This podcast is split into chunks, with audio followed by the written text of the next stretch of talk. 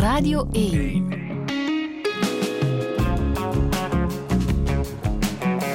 Douche. Met Friede Lesage. En met Jan van Tortelboom. Goedemorgen. Goedemorgen. Hoe gaat het? Goed. Heel Je goed. kan niks anders zeggen, denk ik, hè, op dit moment. Eh, ja, dat zou ik wel kunnen natuurlijk. Ik kijk naar het weer buiten. En, eh, maar nee, met mij gaat het helemaal goed. Ja. Ja, wat jou goed stemt is, denk ik, het feit dat je de Boekenbon Literatuurprijs hebt gewonnen, een dikke twee weken geleden. De vroegere ACO is dat. Een zeer mooie prijs voor een schrijver. Absoluut. Eh, tot op heden zo'n beetje de, de mooiste. Ja. Dat, eh, Heeft het jouw rustige leven wat overhoop gehaald? Eh, De afgelopen weken waren inderdaad een beetje een piek. Dat, eh, dat heb ik wel gemerkt. Maar ehm, ze kwamen wel naar mij thuis toe. Dat vroeg ik wel meestal ook Ja. voor, eh, voor interviews. En dan zie je ze op een schrijfhuisjes. En, Ja. maar het was wel drukker, ja. Nu ben je voor ons wel speciaal naar de studio gekomen. Dit is jouw zesde boek al, na Verzonken Jongen, Meester Mitraillet, De man die haast had, De Drager, Jagersmaan. Is dit voor jou nu ook het beste boek dat je hebt geschreven van die zes? Ik weet dat ik daar met, met, met dat soort vragen heel erg lastig had vroeger. Hè. Toen zeg je altijd van je kiest niet tussen je kinderen ook. Hè. Je, je- stelt niet die vraag. Maar nu, ehm, nu ik die vraag krijg. ehm, en met wat ik heb geprobeerd te doen in dat boek. ehm, denk ik dat ik durf te zeggen dat Mauk eh, een toppunt is. Maar het, is, het is geen boek dat eh, makkelijk wegleest. Dus voor de lezer zal het misschien niet mijn beste zijn. Maar voor mij als, eh, als schrijver, het ambacht eh, wat ik gedaan heb... schrijftechnisch dan eigenlijk, voor mezelf was dit toch wel een, een, een toppuntje, ja. En dan sta je daar op dat podium bij de uitreiking en krijg je 50.000 euro. Hoe voelde dat? Nou, heel raar, maar ik was de rustigste aan de tafel. Je dat klonk ook heel rustig Ja, bij je dankwoord. Ik, ik, ik kan dat. Ik heb er achteraf over zitten nadenken. Ik denk dat ik dat kan verklaren door twee dingen. Oftewel was ik zoal voor, voorbereid op teleurstelling. Dus dat ik een soort van eh, muurtje omheen had gebouwd. Maar tegelijkertijd dacht ik van, ik heb toch iets moois neergezet. En blijkbaar zocht de jury naar iets wat ik heb gedaan. Anders zou het boek niet op, eh, op de lijst gekomen zijn. En ik dacht, ja, ik denk dat ik misschien ook wel een kansje maak. Dus enerzijds een, een, een vertrouwen. En anderzijds misschien een, ja, de teleurstelling voor willen zijn. Je hebt zeker een boek geschreven met een literaire meerwaarde. Zou het dat kunnen zijn? Ja, ik denk, ik denk dat het dat is, ja. Dat, eh, Het schept natuurlijk ook weer mogelijkheden, hè, zo'n prijs krijgen. Dat betekent allicht hopelijk vertalingen, misschien een literaire tournee. Wie weet ook op eh, de lijstjes van de prijzen die nog moeten komen. Hè. We hebben nog de Boon Literatuurprijs. Daar wordt de longlist deze week van bekendgemaakt. Er is nog de Libris. Wie weet kom je daar ook op terecht? Oh, dat had ik niet eens. eh, Nog niet bij de longlist van de boom, nee, daar had ik niet eens over nagedacht. Ik denk niet. Ja, de uitgever stuurt de boeken in natuurlijk, Mhm. voor die grote prijzen. En ik weet niet eens wanneer die, eh, eh, die lijsten verschijnen, of ik zoek dat niet, niet per se op. Ehm, ook voor deze kreeg ik een telefoontje van de uitgever van je staat op de longlist. En toen was ik eh, in mijn schrijfhuis bezig. Ik denk zelfs aan het schoonmaken, want dat doe ik ook zelf. En toen de shortlist. En dan moest ik toch even, ging ik toch even zitten. Hoe zou jij jezelf omschrijven? Ehm, als een, een, een West-Vlaamse kassei die, die ingeklonken is in de Zeeuwse klei. Zo is het, hè? Eh, het regent erop, eh, de zon schijnt erop, een beetje hier en daar cosmetische veranderingen. Maar eigenlijk in essentie, de, de, de kern blijft hetzelfde. En ehm, ja, dat is redelijk onveranderlijk, denk ik. Ah. Eigenzinnig ook? Eigenzinnig in de zin van dat ik heel graag eh, mijn eigen spoor trek. Mhm. Ehm, en dat ik dat ook altijd heb gedaan, denk ik. Eh, proberen rekening te houden met anderen daarin, maar toch die, die hele grote urgentie om je eigen ding te willen doen. En, eh, en dat ook doen. En niet echt een ehm, grote prater. Je vertelt je verhaal liever op papier. Nee, ik denk niet dat ik eh, echt een grote prater ben. Ik ga ook nooit, eh, als er een kamer vol mensen staat, ik ga ook nooit roepen dat iedereen mij zou horen. Nee, in tegendeel, ik ga gewoon kijken, observeren en misschien inderdaad wel wat stiller zijn dan de rest. Ah. Wat is jouw levensmotto? Um, vind de passie, denk ik, zo'n beetje. En dan bedoel ik niet uh, um, in een andere persoon bijna, maar dat bedoel ik in bijvoorbeeld, al is het maar postzegels verzamelen. Vind ergens iets uh, voor jezelf waarin je je kunt verliezen. Ik merk dat aan, aan jongen. Ik heb lang in het onderwijs gestaan, aan studenten ook, die soms. Ik vind het zo schrijnend dat zij niet kunnen zeggen van wat ze leuk vinden soms. Mm -hmm. uh, dat ze het nog niet goed weten. En oké, okay, het kan wel altijd komen, maar als je in dit leven geen, geen passie hebt voor iets, dan wordt het soms wel lastig, denk ik. Je hebt het gevonden, hè? In het schrijven. Ja, ik heb dat wel gevonden, ja. Ik heb, het heeft lang geduurd, maar... Uh, nou, het was eerst het lezen een beetje en daarna het, uh, het schrijven, ja. Jan van Tortelboom, welkom in Touché.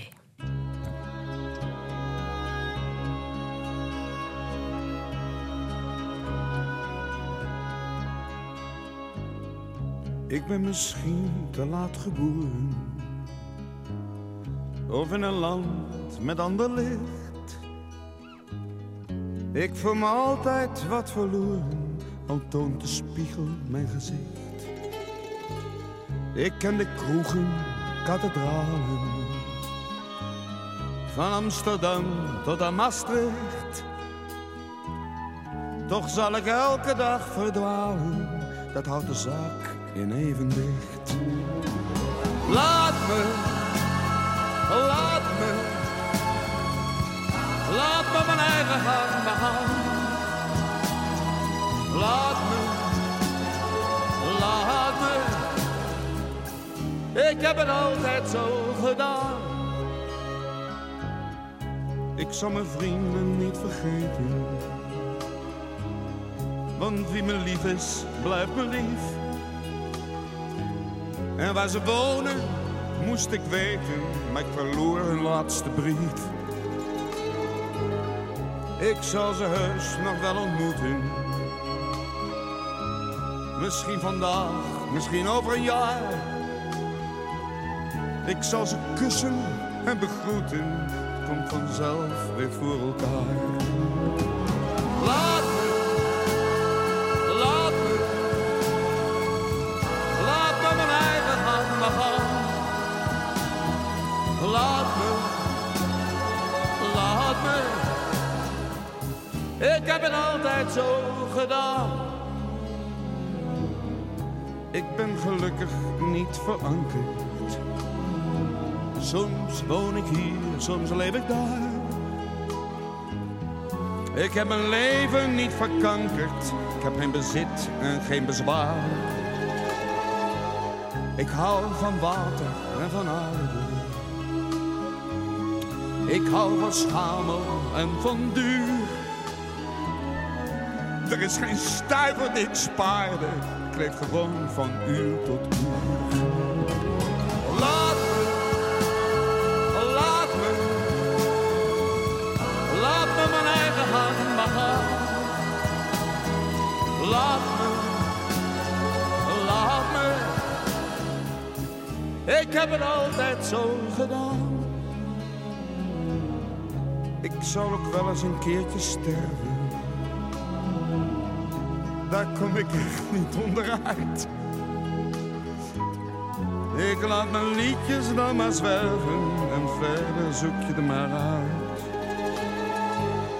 Voorlopig blijf ik nog jou zingen. Jouw zwarte schaap, jouw trouwe fan. Ik blijf nog lang en liefst nog langer. En laat me blijven wie ik ben.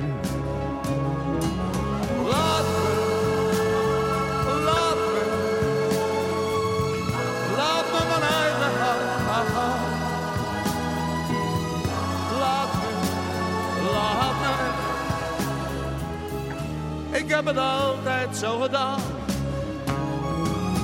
Laat me, laat me,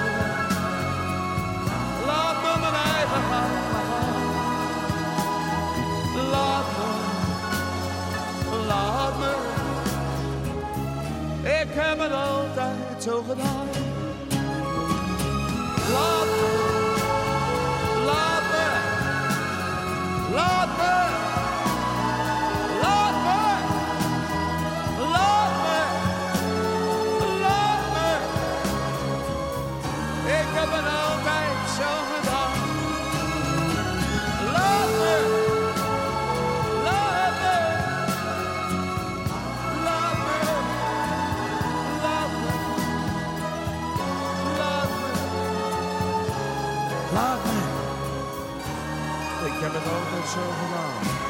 Ramses Shaffi en Laat me, Jan Tortelboom. Een Nederlander om mee te beginnen.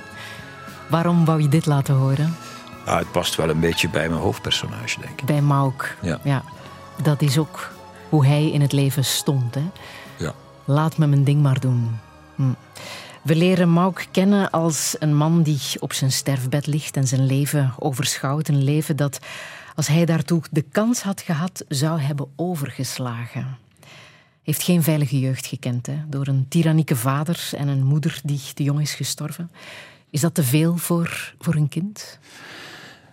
Op zich is dat, uh, dat gegeven is niet per se de oorzaak van, van zijn uh, trauma, zal ik maar zeggen. Mm. Maar wel wat hij heeft gezien. En dat wat zijn vader heeft gedaan naar zijn moeder toe. Daar ligt dus die, dat extreme van, uh, van zijn leven en hoe hij daarmee om is gegaan. Zijn redding is um, een denkbeeldige oudere broer, Henry. Die alles is wat hij niet is. Hè? Sterk, stoer, daadkrachtig. Daarover heb je gepraat met psychiaters. Um, of dat echt kan, of je gered kan worden door, door fantasie. Ja, ik, heb, ik doe eigenlijk bijzonder weinig research voor mijn boeken. Dat is, uh, ik denk dat dat wel bekend is. Maar um, voor deze heb ik inderdaad eens gesproken met uh, een aantal psychiaters. En ik had eigenlijk maar twee vragen. En de eerste was van... Uh, kan het zo zijn, bestaat het dat iemand zo erg en diep in zijn eigen ficties gelooft, en eigenlijk zijn, een verhaal opbouwt om dan zich daarmee te wapenen. En, uh, en dat een heel, kan dat een heel leven lang worden volgehouden? -huh. Dat was de eerste vraag. En het is natuurlijk extreem, zeiden ze, maar het bestaat het kan.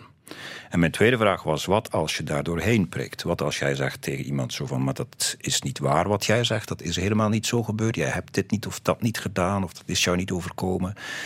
Uh, wat gebeurt er dan? En dan zeiden ze, ja, dan kan iemand uh, agressief worden, wat ook met Mauk gebeurt. Uh, iemand kan slaapzucht krijgen, of niet meer willen eten, of katatonisch, dus verlammingsverschijnselen vertonen. Mm -hmm. Dus je hebt allerlei soorten ja, gedragingen die kunnen gebeuren als je daar echt doorheen gaat prikken. En die mensen zijn dan ook gevaarlijk.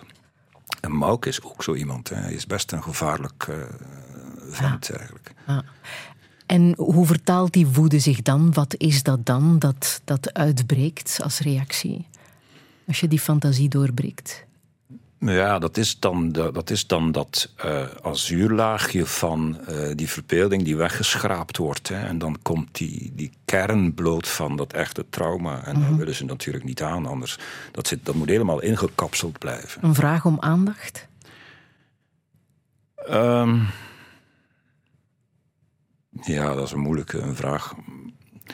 Ik denk dat het gewoon echt pure zelfbescherming is. Mm -hmm. ja. mm.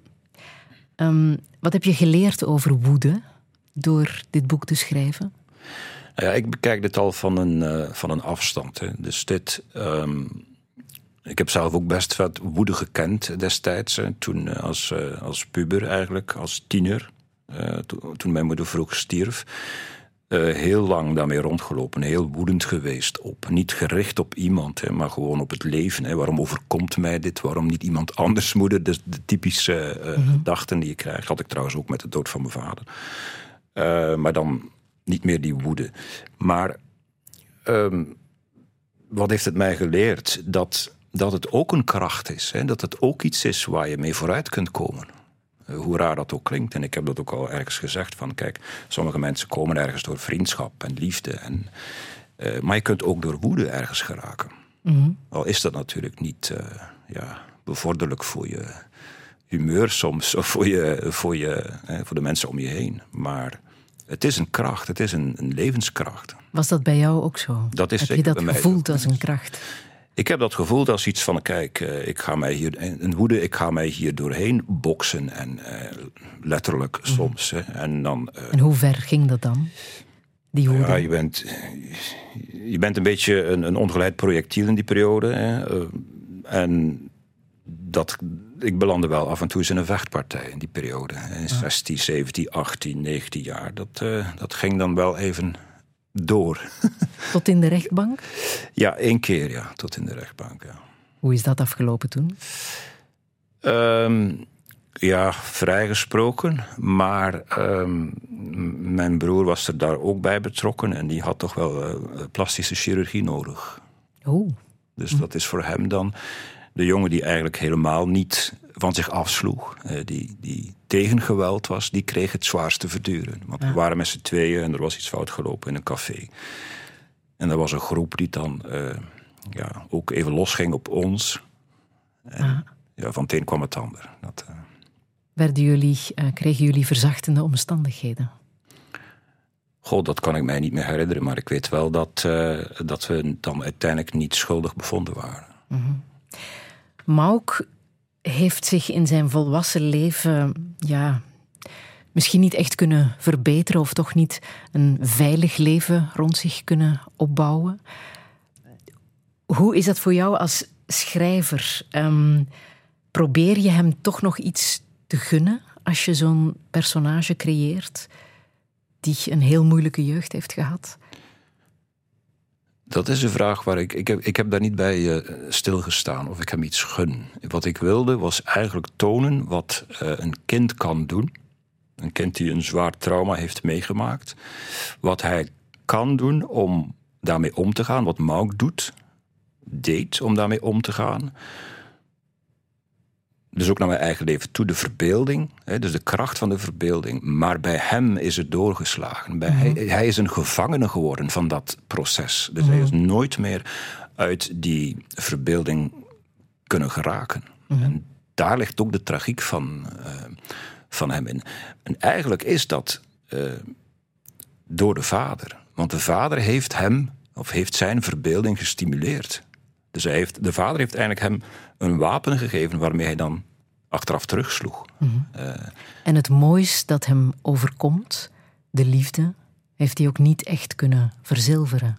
Nee, ook daarin heb je die, heb je die, die, die lijn, die, die dunne rode lijn tussen wat werkelijkheid is en wat in zijn verbeelding plaatsvindt. Daar heeft hij die overschreden ook. Mm -hmm. Hij kon ook geen onderscheid meer maken tussen uh, zijn werkelijke leven en zijn fantasie. En hij heeft dan het laaghartigste, zoals hij het zelf zegt, wat hij ooit heeft gedaan, was die vrouw eigenlijk uh, ja, ook mishandelen. Je moet tussen de lijnen lezen, hè? In dit boek. Ja, en dat is, ik had het er al eventjes over, schrijftechnisch dan, is dit uh, een van de dingen die ik heb uh, gedaan, is uh, heel erg veel weggelaten. -huh. je hebt het bijvoorbeeld, je kunt je een ijsberg voorstellen, met de top die boven water steekt en al de rest onder water. Een schrijver moet alles weten. Die moet gewoon die hele berg voor zich zien en weten wat hij heeft te vertellen. Maar die top is wat je de lezer geeft. Is dat ook niet zo in het echte leven? Je weet nooit wat er speelt bij een ander. Als je de ander wilt leren kennen, moet je ook tussen de lijnen lezen. Ja, je kunt. Ik geloof er niet in dat je de ander volledig kan kennen. Ah. En er zijn altijd die diepe krochten van de ziel die niemand uh, laat zien, maar die er wel zijn. Ah. En begrip hebben voor wat je niet weet van de ander. Daar begrip voor hebben en het ook niet altijd te hoeven weten. Mm -hmm. Je moet daar niet naar peuteren bij de mensen. Je laat ze gewoon uh, in hun waarde. En, uh, en bij Mauk is dat wel het geval, hè, want die Jenny, die eventueel zijn dochter kan zijn, die steekt hem steeds met vragen. Dus die peutert daar dingen los en die krijgt dan ook de volle laag. Mm -hmm. dat, uh, We zullen verder niet te veel verklappen. Hè. Mensen moeten Mauk gewoon lezen. Dat zou heel fijn zijn.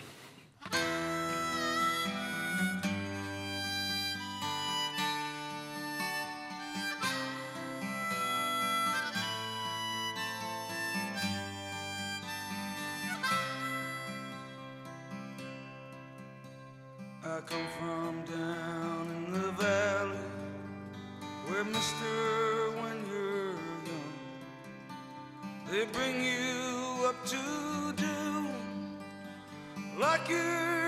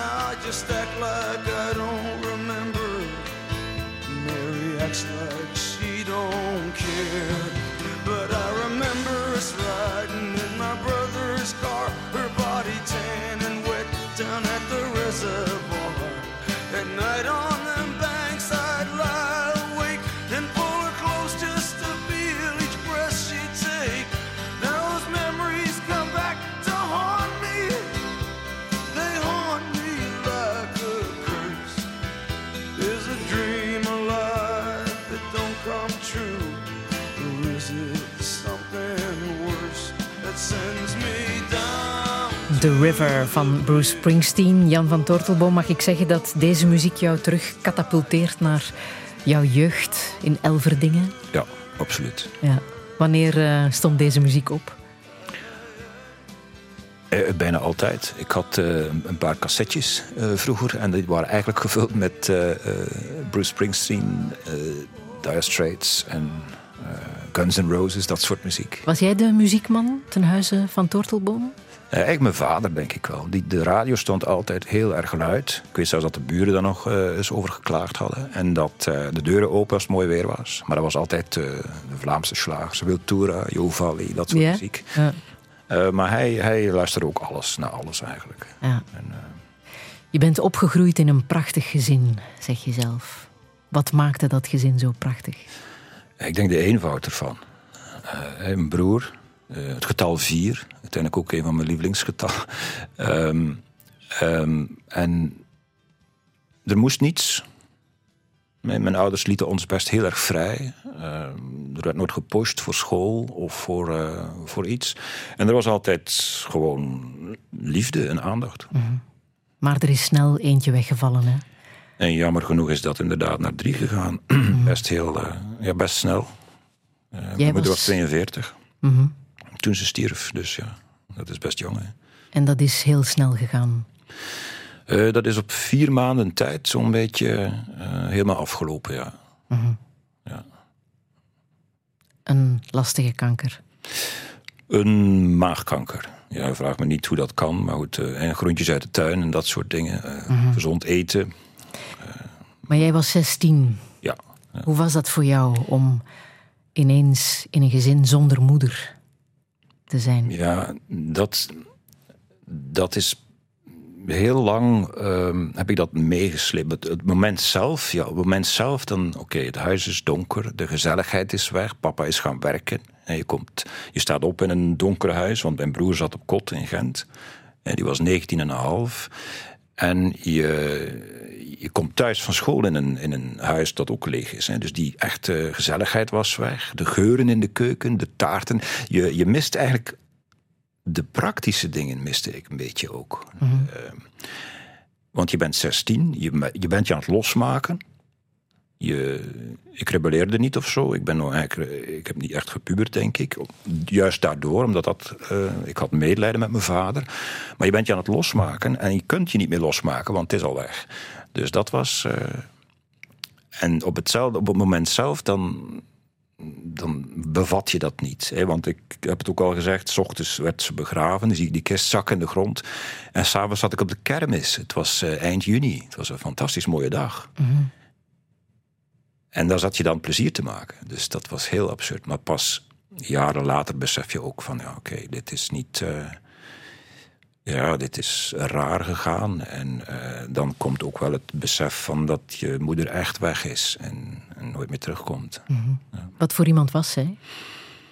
Ook de eenvoud zelf. Eh, niet, veel, niet lang naar school gegaan, naaister geweest. En daarna eigenlijk gewoon getrouwd, kinderen en een huisvrouw. Dus zij had ook... eh, Nooit gewerkt? ja, de laatste jaren van haar leven heeft ze in Bellewaarde gewerkt. En dat was ook omdat wij al weg waren van huis en groter waren. Maar zij was er altijd en zij was gewoon een huisvrouw. Dus zij was er gewoon altijd.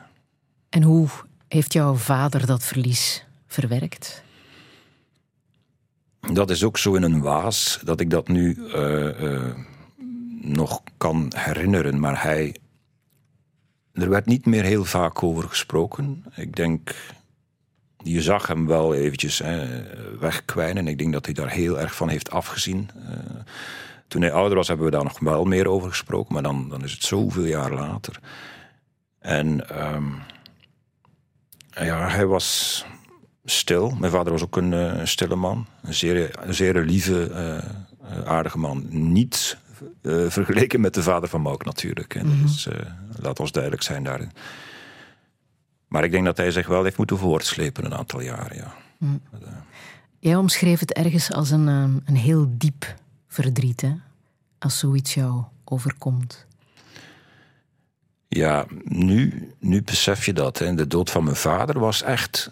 was een stuk heftiger, dat is heel raar. Maar dat was heftig, maar kort. Hè, dus En in welke zin dan heftiger? Nou ja, je beseft echt nu, eh, als volwassene, dat het, eh, dat het klaar is. En eh, je weet een beetje wat er komt, maar ook weer niet, want het is helemaal anders. Had hij het moeilijk Mijn vader zou- moeten sterven? Eh, nee, die wou, heel, die wou al veel langer dood. Die wou eigenlijk al een half jaar eerder dood. Ja? Maar dat lukte niet. Want, eh, En waarom wou hij dat? omdat hij aan de zetel gekluisterd was, zal ik maar zeggen. En hij was ook een buitenmens. Hij kon niks meer. Hij kon niks meer. Hij was altijd bezig vroeger in de Geen tuin. levenskwaliteit meer. Ja, geen levenskwaliteit. Maar dat is in België het psychisch lijden. Toen dan, en nog maar eigenlijk vijf jaar geleden, was geen reden om iemand te euthanaseren. Terwijl in Nederland dat wel een reden kan zijn. Dus hij moest eigenlijk nog opeens helse pijn krijgen. Dus dan heeft hij nog een week lang eh helse pijnen gekend. eh, waarbij zelfs toen ook de morfine niet meer hielp. Eh, en dan pas verdien je het recht om te sterven. Zo leek het een beetje. En ik ben daar heel erg kwaad geworden in het ziekenhuis ook. Maar ehm, dat is toch wel... Ja, dat, dit had toch vermeden kunnen worden. Dat, eh, Hoe heb je afscheid van hem genomen? wij sliepen de laatste nacht, dus mijn broer en ik sliepen de laatste nacht in eh, de ziekenhuiskamer in Sint-Jan eh, bij Ieper. Dus de volgende ochtend om negen uur zou hij geëuthanaseerd worden. Ehm, zo rond middernacht zag ik hem opeens, werd ik wakker en zag ik hem opeens rechtop zitten in zijn bed. En ik ga ook zo half rechtop zitten. Ik zie zijn ogen niet, maar ik zie wel de schaduw van zijn lichaam. En hij zwaait naar me. En ik zwaai terug. En dan gaat hij, de sombere woorden, en, dan ging hij weer liggen en ik ging ook weer liggen. En ik denk dat er niet meer gesproken is. eh, of, of althans toch weinig. Eh, moment voor de euthanasie, dus een paar minuten ervoor nog eventjes. Maar hij had ook geen kracht meer. Dus, eh, Je glimlacht nu je dit ik- vertelt. Ja, mijn broer had ook een fles drank gehaald, was nog speciaal naar huis gereden. En een, en, eh, en een radio met zijn favoriete muziek. Ja. Dus die hadden we opgezet. Wij hebben daar een glaasje gedronken, hij niet meer, dat, dat ging niet meer. En eh, nog even kort ja, bij elkaar geweest. En, Liggen ze begraven in Elverdingen? ja, ja. Ah, Ga je daar nog vaak naartoe? Op hotel in Elverdingen, zei hij. Kom je nog, eh, ik ga op hotel in, hij kon ermee lachen, hè. ik ga op hotel in Elverdingen, zei hij. Ehm, en wat ik ook, eigenlijk kon hij er soms mee lachen, want we zaten bijvoorbeeld eens in de zetel thuis. En hij zei, en hij begon na te denken, zo van, ja, hoe gaan, hoe gaan ze mijn handen leggen als ik zo opgebaard lig? Want hij was natuurlijk niet meer zo nooit meer naar de kerk gegaan. Gaan ze mijn vingers kruisen of ga, moet ik gewoon mijn handen op elkaar leggen? En mijn broer zei, misschien kunnen ze gewoon je middelvingers omhoog steken. En hij moest daar zo mee lachen. We hebben daar toen zo om gelachen. Dus eigenlijk was hij eigenlijk helemaal klaar om, eh, om eh, te sterven. Ja.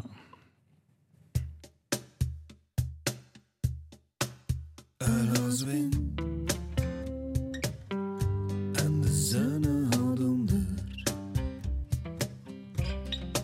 Schoon het in bij mekaar, zo bijzonder.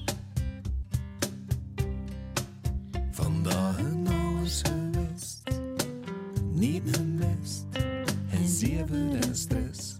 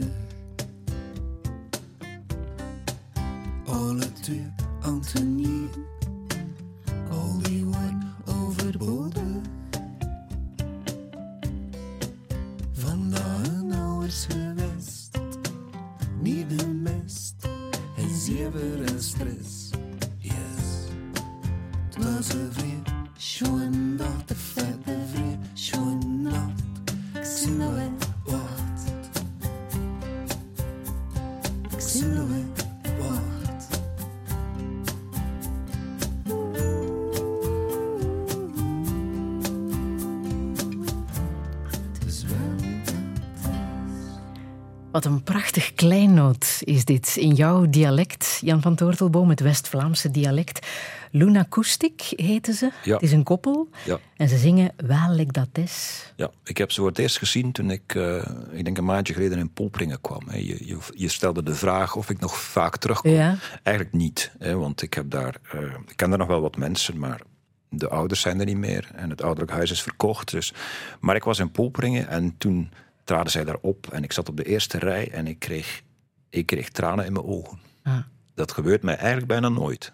En, eh, Het is goed zoals het is. het is waar ik dat Zingen is. ze. Ja, maar dat, ik denk de taal eh, die mij gewoon ook eh, terugwierp in de jeugd. Ah. Dat moet het geweest zijn. En dat, een snaar werd daar geraakt. Ja. Spreek je nog wel eens West-Vlaams? Zelden. Tot nooit. Je, je hoort het wel aan mij. En mijn accent na twintig jaar Zeeuws-Vlaanderen. En ook in het onderwijs. En dan moet je niet afkomen met West-Vlaams. Want dan eh, horen ze het in Keulen donderen. Dus ik Ah. begrijp je niet. Maar... ehm, en zelfs als ik West-Vlaamse vrienden ontmoet... dan heb ik nog altijd mijn accent, denk ik. De taal is denk ik wel altijd een fascinatie geweest. Hè? Want je hebt Germaanse gestudeerd.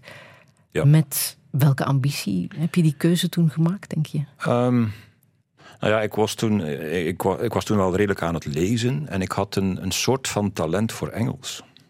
Ja, vraag me niet hoe dat kwam. En misschien door ook wel wat op tv eh, eh, zonder ondertiteling te kijken. Maar ik had iets met Engels. Dus niet zozeer zelfs het Nederlands, maar... En ehm, ik zat dan ook gewoon in Time, het tijdschrift, zat ik daar.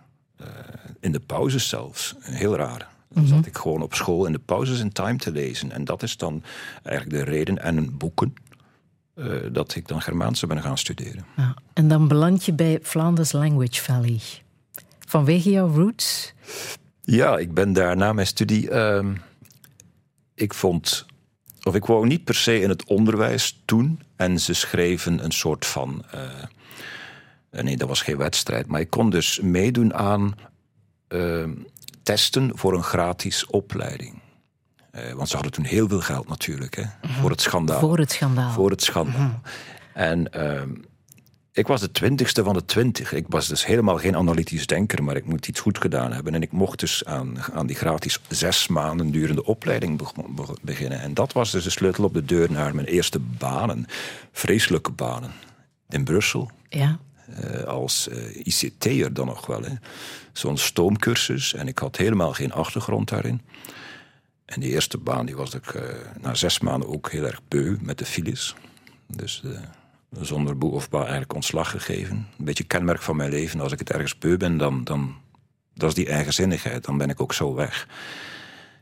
En een tweede baan was wel leuker. Dat was, eh, mocht ik ehm, software en een stuk hardware installeren in vijf sterren hotels over Europa. En ook één keer in Libanon geweest. Dan moest ik, hou je vast, zo'n DOS-disketje, moest ik daar naartoe twee filetjes kopiëren en weer terug. En dan terug naar En huis. daar was ik dus drie dagen voor eh, onderweg.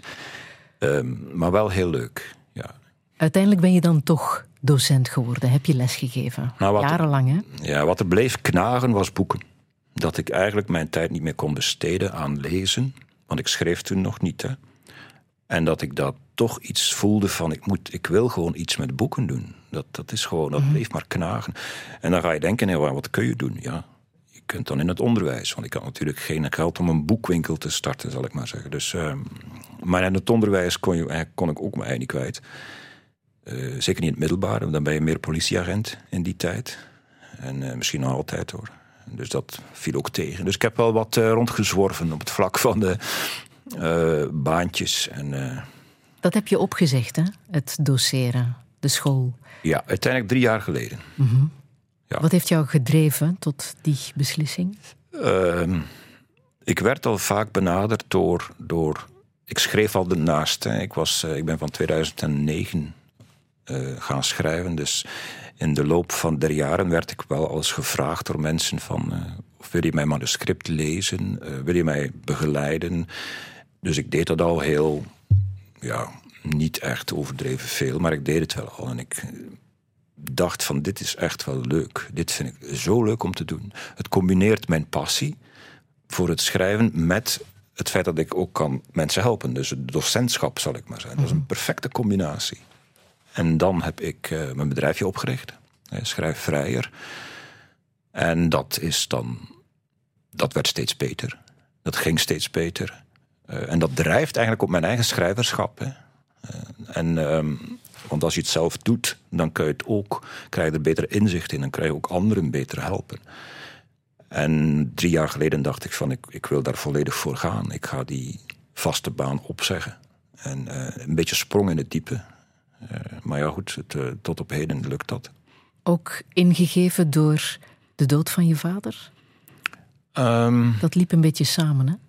Ja, toen kwamen wel dingen samen. En ehm, je, dat je ook inderdaad keuzes, dat je eigenlijk in je leven moet gaan voor wat je, wat je echt voelt waar je voor moet gaan. Mm. En dat kwam, ja, dat zeg je. Ik had er eigenlijk nog niet eens bij stilgestaan, maar het is allemaal in dezelfde periode. Ook het schrijfhuisje dat ik gebouwd heb met mijn schoonvader. Ehm, dat is allemaal in diezelfde periode zo gebeurd. En Mauk is dan ook gaan groeien. Want je bent niet gaan schrijven, maar gaan bouwen Ja. om Mauk te kunnen Ja. creëren. terwijl ik daar eh, bezig was. ehm, weet je, ik ben een soort schrijver. Ik heb geen notities van mijn boeken. Ik heb nergens eh, papiertjes van, met notities over hoe een personage moet zijn, wat er moet gebeuren. Ik voel meer boeken dan dat ik schrijf, zeg ik vaak. Ik voel aan het personages en ik loop daar echt mee rond, dagenlang. Van wie is hij? Waarom is hij geworden wie hij is? Wat is hem overkomen? Ehm, ik heb twee jaar lang aan Mauk gevoeld en geroken, zal ik maar zeggen. Voordat ik daadwerkelijk begon te schrijven. Maar toen ik begon te schrijven, was het op een paar maanden tijd geschreven. En dat is eigenlijk vaak zo gegaan eh, in mijn geval, met boeken. Zou het kunnen dat jouw verbeelding jou toen heeft geholpen om ja, ook het verlies van jouw vader te plaatsen? Ja, dat is een, dus een mechanisme. Dat is een mechanisme dat in werking treedt bij mij, bij eh, groot gemis en verdriet. Dat mechanisme van een wereld gaan creëren. In dit geval Mauk. Als een soort vlucht? Ja, dat, dat weet ik wel zeker. Dat, dat fysieke en dat bouwen was een vlucht. Maar dit was echt nog eh, iets wat ik al vaker had gedaan. De, de, de comfortabele veiligheid opzoeken van een eigen wereld. Maar je weet dat je daarin kunt verliezen. Waar ik het over had, de passie die je vindt. Die tijd die je daarin spendeert, denk je dan niet aan andere eh, shit in het leven, zal ik maar zeggen, die je overkomt. En dus dat mechanisme trad in werking toen. Ja. Nu help je in dat schrijvershuis ook andere schrijvers die een project hebben, een boek of iets willen op papier zetten. Dat zit ook heel klein in, in Mauk, hè? want Mauk helpt Boris, de tegenlegger, Ja. een liefdesbrief schrijven. Hoe mooi is dat? Ja, Iemand die voelt, ik zou een liefdesbrief willen schrijven, maar het lukt mij niet. Kan jij mij helpen? ja, dat, de, ja zo zeg je het. Is dat ook wat bij jou speelt? Ik wil mensen die wel willen, maar, maar nog de tools niet hebben gevonden, helpen om net Ja. datgene op papier te zetten. Ja, ik weet hoe belangrijk het voor mij was Ah. hè, toen ik begon. En eh, ik weet dat iedereen die komt en die schrijft een verhaal te vertellen heeft. Eh, een verhaal dat soms eh, heel aangrijpend kan zijn, maar dat ze nog niet de juiste manier hebben ontdekt hoe. En dat het vaak nog te dicht bij hen staat. Een van de obstakels bij het schrijven is dat je een bepaalde afstand moet hebben. Voordat je over iets kunt schrijven. En daar worstelen ze erg mee. En dan hebben we heel veel gesprekken. En sommige begeleidingstrajecten zijn een jaar, hè. soms eh, anderhalf jaar. Dan hebben we heel veel gesprekken, zodat zij kunnen scherpstellen wat ze eigenlijk willen vertellen. En ik vergelijk dat wel eens met een buizerd, een roofvogel, die, die zo heel hoog op de thermiek zit ja, rondjes te maken, te cirkelen en te zoeken naar zijn prooi. En dan valt hij uit de lucht. Dus dat is ook die omtrekkende beweging is heel erg belangrijk eh, voor een schrijver en zeker in mijn geval. En scherpstellen wat je dan eigenlijk wilt eh, vertellen. Lees jij dan ook alles wat is gecreëerd in jouw schrijvershuis door anderen? Dat sturen ze mij altijd op achteraf. Eh, Als ik een eerste versie heb gezien en dan zijn ze verder gegaan daarmee. Eh, En het is uiteindelijk tot een boek gekomen, heb ik er al eh, gekregen. En ik lees mee, hè. ik lees de versies die ze, verschillende versies die ze maken. Als ze bij mij echt in begeleiding zijn, lees ik alles mee. En zo bouwen we dat ook op. Ah. Dat,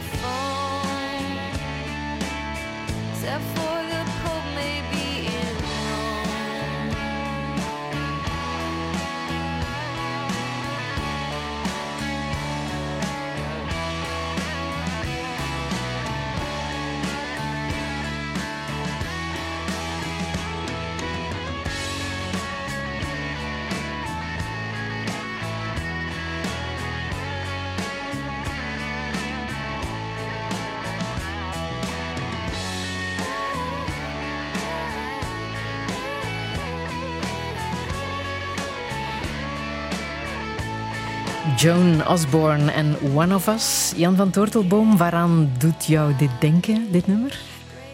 Dit was een nummer dat ze altijd in, de, in die dubbeldekkerbussen in Dublin eh, speelden toen ik daar als student rondwaarde.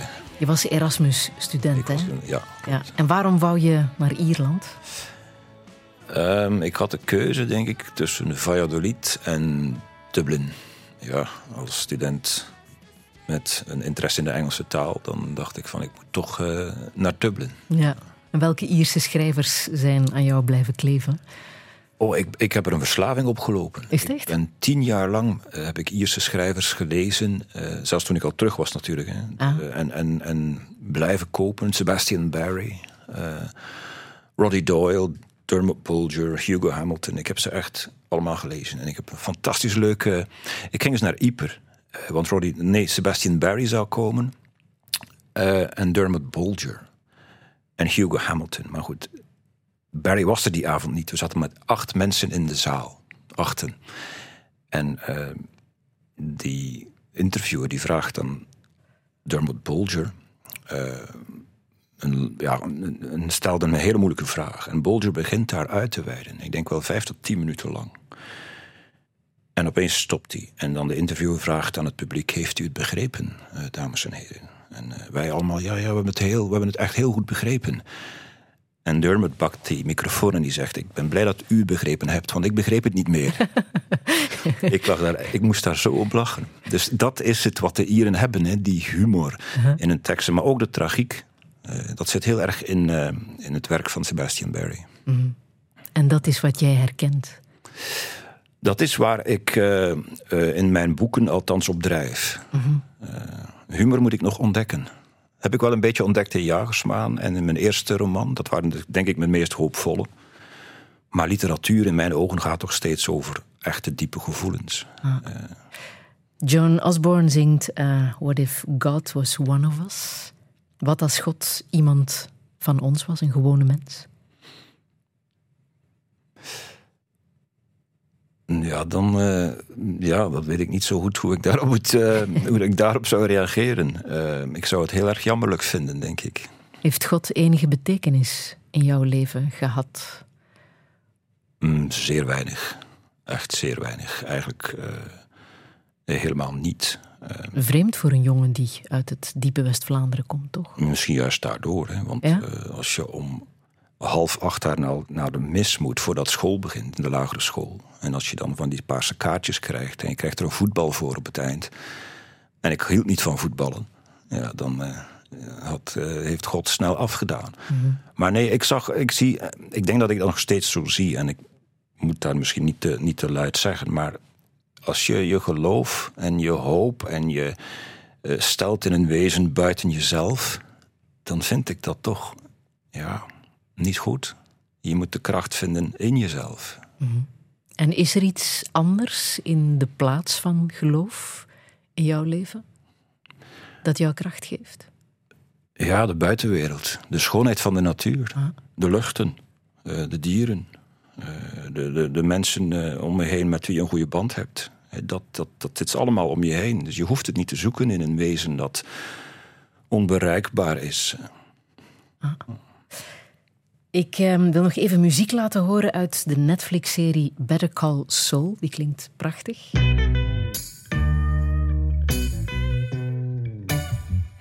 Dat is de spin-off van Breaking Bad rond eh, de advocaat Jimmy McGill. Een serie die jij graag hebt gezien. Hè? Kan, je, kan je zeggen waarom? Ja, Better Call Saul vond ik fantastisch. Eh, ik ben iemand eh, die heel weinig series kijkt. hè. En, eh, maar dat vond ik een hele goede serie, want die man is echt, heeft zo'n goede inborst. Hij wil het eigenlijk goed doen.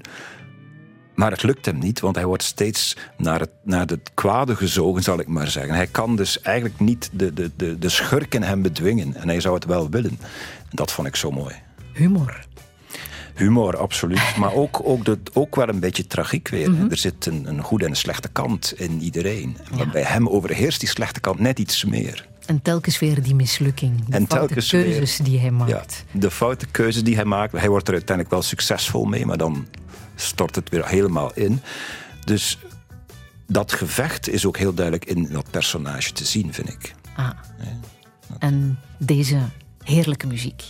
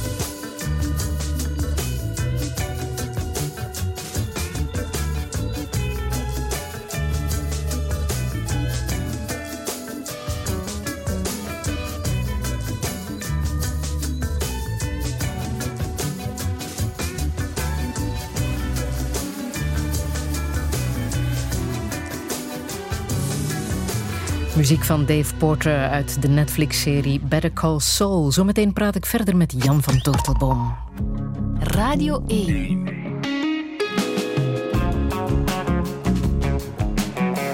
Douche. Met Friede Lesage. En met Jan van Tortelboom. Hij won zo net de Boekenbon Literatuurprijs voor zijn roman Mauk.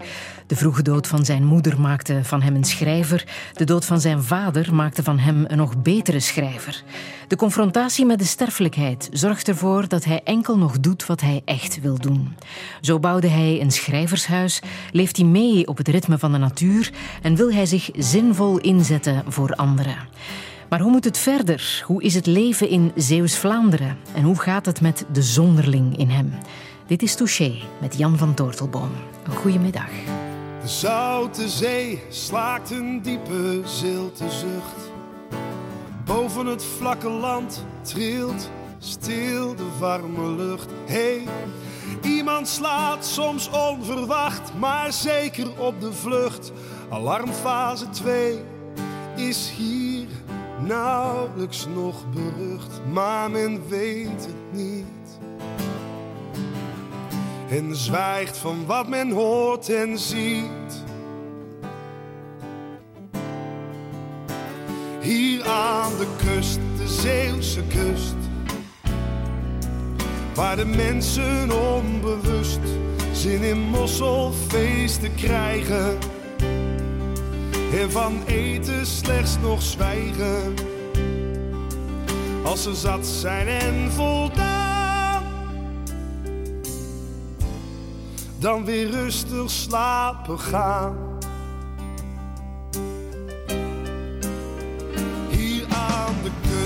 Zeeuwse kust. Waar een ieder onbewust in het Duits wordt aangesproken waar de ketting is gebroken en alle schepen zijn verbrand. Maar er is niets aan de hand.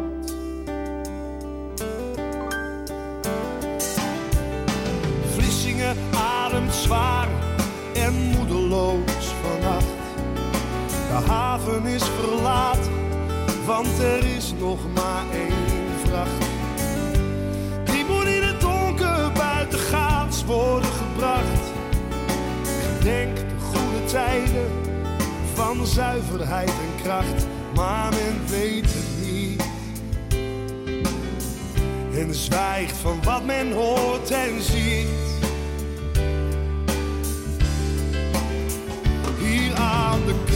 De Zeeuwse kust.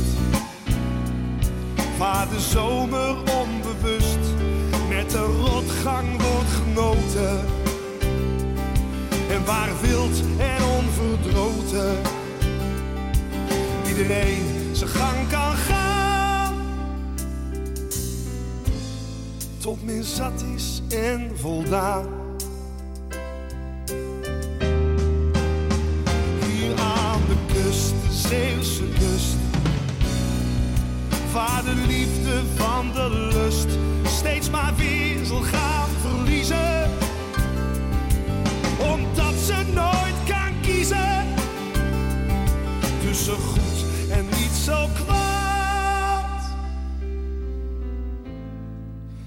Dat is zoals het gaat. Bluff aan de kust. Jan van Tortelboom. Herkenbaar, hè? Voor Zeer- jou. Ja, zeer herkenbaar. Ja? Mosseltjes ook, hè. Ja? Dus, eh, De Zeeuwse daar leren mosselen? eten. Ja, ja. Daar leren eten? ja, wij hadden thuis nooit eh, vis. Of vis wel, maar mosselen heb ik nooit gegeten. Mhm. En eh, ik moest naar Zeeuws-Vlaanderen verhuizen om mossels eh, te gaan eten. Maar echt lekker. En waar je onbewust in het Duits wordt aangesproken, zingen ze ook. Ja, er komen heel veel Duitse toeristen naar, eh, naar Zeeland en Zeeuws-Vlaanderen. Mhm. Eh, ook in mijn eigen eh, schrijvershuisje, dat ik, ook, ja, dat ik ook voor gezinnetjes soms openstel, heb ik heel vaak Duitsers. Eigenlijk bijna altijd Duitsers. En hoe ver zit je dan van het water af? Van het strand, een kilometertje of twee. En als je echt wil wandelen naar de Schelde, zonder strand, dan ben je er al op, ja, op een kilometer. En is het ehm, een probleem om in zo'n watergebied te zitten bij hevige regenval? Nou, tot op heden niet. Maar ja, je weet nooit. Hè. 1953 was, eh, was natuurlijk eh, erg. En dat kwam, voor zover ik heb vernomen, kwam het tot aan de, aan de straat, aan de overkant van de dijk bij ons. Dus eh, net niet in onze polders, want je hebt daar natuurlijk allemaal poldertjes. Dus ja, laat ons hopen dat dat binnen de perken blijft. hè. Ja. Je zit daar echt midden in de akkers, hè? in Ossenisse. Ja, Je kan heel ver kijken. heel ver. Ja. Hoe ben je daar terechtgekomen? Ehm, ik heb in Gent gestudeerd. En eh, mijn vrouw heeft ook in Gent gestudeerd, je hoort het al. Ja. Eh, zij was Zeeuwse en zij is teruggegaan. En ik ben meegegaan. Een eenvoudig verhaal. Maar het was de natuur, dus ik kan me voorstellen dat je Ja, ik, moet daardoor zeggen, wel gelonkt werd. ja, ik moet zeggen, ik was er ehm, als kind ook... Ik herinner mij één keer een schoolreisje naar Walcheren. Dat weet ik nog. Maar verder was ik daar nooit geweest. En ik was er echt... In het begin vond ik dat exotisch, Zeeuws-Vlaanderen. Je, Ja? komt- je, je- je ziet gelijk wanneer je er binnenkomt. Hè, onmiddellijk die openheid via Zelzaten. En dan ga je de grens over en dan heb je die enorme ruimtelijkheid. En eh, ik, dat deed exotisch aan. Nu, je went aan alles natuurlijk. Maar dat was wel zoiets van mij, oké, dit is wel eh, heel erg mooi. Al hou ik ook van bossen. Hè, bossen en, en heuvels.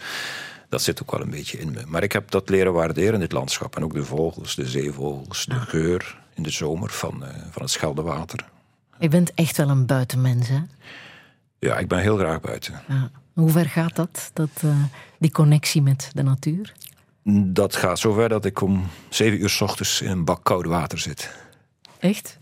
Ja, Gewoon in een bak koud water. Nou, ik heb een, een klein zwembadje en ehm, dat is niet verwarmd in de winter.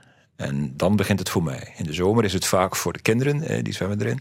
Als het heel warm is, zit ik er ook in. Maar in de winter, dan, is het, eh, dan begin ik. Dan ga ik Eh, vorig jaar ging ik zelfs drie keer per dag. S ochtends, 's middags en s avonds. Tot mijn vrouw zei dat ik zo'n beetje permanent onderkoeld was. En dat dat natuurlijk ook niet gezellig is. Dus toen, eh, nu zit ik er ongeveer één keer per dag in. En vaak, vaak Maar dan zwem je ook in koud water. Nee, ik, eh, ik, eh, zwemmen vind ik, eh, in dat koude water vind ik lastig. Ik, ik waad en ik zit gewoon. Ja? En, eigenlijk om twee redenen. Eén, omdat ik het gevoel heb dat het goed doet voor mij. Ik ben verder geen sportman. Eh, mijn lijf verdraagt dat niet meer zo heel goed. En als je daar vijf minuten in zo'n... Het is nu zeven graden. eh, dan heb je het gevoel dat je marathon gelopen hebt als je eruit komt. ja. Want wat gebeurt er? Het doet wel iets met jouw bloedsomloop natuurlijk. Ja, je, het pakt je heel erg op je adem in het begin. Dus je moet je adem heel goed eh, reguleren eigenlijk. Nu heb ik daar geen last meer van, maar in het begin wel. En dus je, je pakt echt, je wordt echt op je adem gepakt. En ehm, je, inderdaad, je hart en je, je bloed, dat, je voelt gewoon dat dat lichaam in een of andere stand gaat, overlevingsstand, dat het iets moet doen. En dat gevoel, hè, dat is een oppepper. Maar ook geestelijk, de dag beginnen met een soort overwinning dat gevoel zo van, ik heb het weer gedaan, we kunnen weer verder. Dat vind ik ook. Dus zowel lichamelijk als geestelijk is het voor mij... Je begint echt wel fris aan de dag. Ja, en- maar dat is, en het is ook buiten. Weet je, als het regent of het sneeuwt of het hagelt, ik ga dat toch gewoon doen. Ja, jouw broer doet het ook. Ja, die heeft ook eh, een, eh, een, in zijn tuin, die woont in... eh, Eigenlijk al zijn hele werkzame leven. Nadat hij student was, is hij naar Slowakije gegaan. Dus die woont in Bratislava. En die heeft zo'n inoxen kuip in zijn tuin gezet. Maar daar is het nu 1 graden. Dus En daarover communiceren jullie. En wij, ja, wij vinden het leuk om daar... Het is een wedstrijdje. Hoe koud zit Ja, jij? ja, je komt er wel even met stenen kloten eruit. maar verder heeft dat geen invloed op de dag. Hoe is hij in Bratislava terechtgekomen? Hij komt daar naartoe met een, eh, een beurs van de Vlaamse gemeenschap. Dus hij is bioloog, eh, Universiteit Gent. En ehm, wilde nog niet gaan werken of wilde ja, iets doen met, met wat hij gestudeerd had. En hij kon met een, eh, een beurs naar Bratislava. En daar kon hij in het Tatrasgebergte, eh linksen, wolven en beren, in, dus de sporen volgen en in kaart brengen. Dat was een beetje het project. Heeft helaas nooit een levend beest gezien. Eh, heeft daar dat project afgewerkt. Maar is daar ook blijven plakken aan een Slovaakse scholen. Dus jullie hebben op een of andere manier een gelijkaardig pad gevolgd. Ja, wij zijn allebei eh, ja, geëmigreerd, zal ik maar de zeggen. liefde maar gevolgd. de liefde gevolgd. Ja. En gestrand in de natuur. ja. Ja. Wie, wie is de strafste dierenliefhebber van jullie twee? Eh, dat was altijd wel mijn broer. Ik kreeg vroeger een klets tegen mijn kop als ik een mug plette, bijvoorbeeld. dat was echt, Ja. Die was echt heel erg eh, aan dieren. hè. En dat, eh, dat ging heel ver. Maar zo is die ook. Dus hij is een slagje erger dan ik qua, qua eigenzinnigheid, denk ik. En, en, ehm, maar nu is die, ja, hij is hij meer de kant van kruiden en planten opgegaan. Wat vindt hij dan van de cover van Mauk, waar een marentak staat op afgebeeld? Dat heb ik hem eigenlijk nog niet gevraagd. Nee? Hij heeft er ook nog niet gelezen. Het is, eh, Heeft het nog niet gelezen? Het is ook geen lezer hoor. Mijn familie, het is heel raar, maar mijn familie, er waren boekenplanken, maar geen boeken. Hè. Dus eh, mijn vader las niet, die was arbeider, dus die was alleen maar bezig met zijn handen. En ehm, mijn broer is ook geen echte lezer. Maar uit respect en zo gaat hij ze wel lezen, maar dat is dan meestal met een hele vertragingstijd ertussen. Als ik het boek eens geef aan hem, of hij komt naar hier, dat is één keer per jaar, eh, dan, dan gaat hij dat lezen. Maar De marentak, ja, als symbool van geluk. Ja, symbool van Het is dubbel, hè? geluk, Waar vruchtbaarheid. staat het nu eigenlijk voor? Volgens mij ook vruchtbaarheid, Mhm. eh, bescherming. Terwijl het een parasiet is. Ja. Een gekke tegenstelling. Wat betekent het voor jou, de marentak, dat je hem nodig had in jouw verhaal? Ik zie ze vaak, of ik zag ze vaak, in de bomen en de populieren. Eh, als ik ging fietsen eh, of wandelen in, eh, in Zeeuws-Vlaanderen. Dan zie je ze, zag ik die bosjes. Vandaar dat ik daarop gekomen ben, denk ik. Eh, soms pak je dingen gewoon onbewust mee en komt dat opeens naar boven als je gaat schrijven. Dat is ook een van de interessante dingen. Dingen die je dacht dat je had weggestopt, of beelden die je hebt gezien, en opeens komt dat bovendrijven. In de juiste context. En dan, eh, Er wordt in het boek ook gejaagd op wild. Het villen van de buit wordt omschreven, het eten van ingewanden. Ik heb daar een heel mooi verhaal over, over dat, over dat jagen. Toen ik eh, pas mijn vrouw had leren kennen en naar Zeeuws-Vlaanderen ging, daar nog niet woonde, toen ging ik eens fietsen. En ik had een hondje. En eh, de oom van mijn vrouw was eh jachtopziener voor, voor, het kroon, voor de kroon. En op een dag, op een zaterdag volgens mij was dat, ging ik fietsen met de hond, deed ik mijn rondje en zag ik daar drie jagers. En het regende, ze hadden allemaal van die groene oliejakkers aan, van die, van die jassen. En ik stopte en ik gaf, schudde de hand van die oom. En er stonden nog twee andere mannen. En ik schudde ook hun hand. Eh, Maar ik zag niet goed wie het was. En die oom heeft geheimhouding. En dus die kon ook niet zeggen van... eh. Maar eh, een paar dagen later of een week later was ik er weer. En hij zei, heb je niet gezien wie er stond? Heb je niet gezien wie je de hand hebt geschud? En ik zeg, nee, wel, dat was Willem-Alexander. Dus, ja. Er is nog een beetje werk om jou echt als Nederlander te ja, dat was twintig jaar geleden. Nu zou ik hem wel herkennen. Nu zou ik hem zeker herkennen. Maar destijds niet, nee.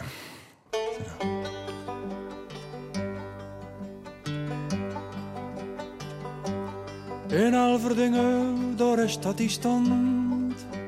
George een klein een sigaar in zijn mond. Een zwarte mutse, een lappen op zijn knieën. En al die passeerde hem daar gezien.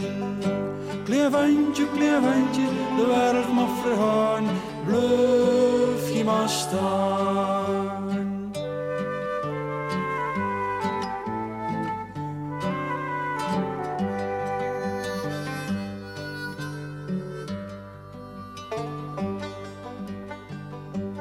In warme dag zat die plat op de grond.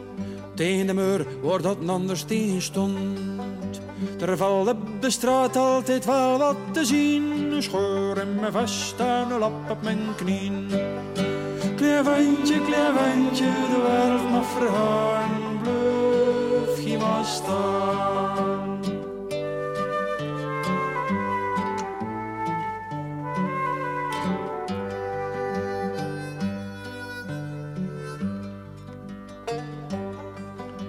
En ik heb zo dikwijls gepijsd in het passant.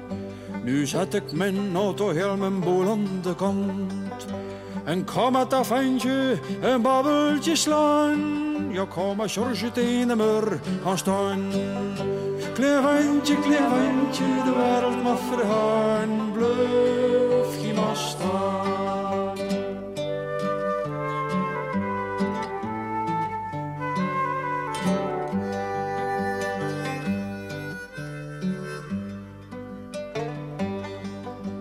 Allee, kom, zie zot, ritseren maar voort.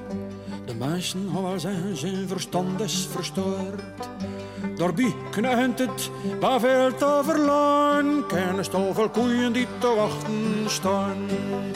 Klein ventje, klein ventje, de wereld mag vergaan. Blijf je maar staan.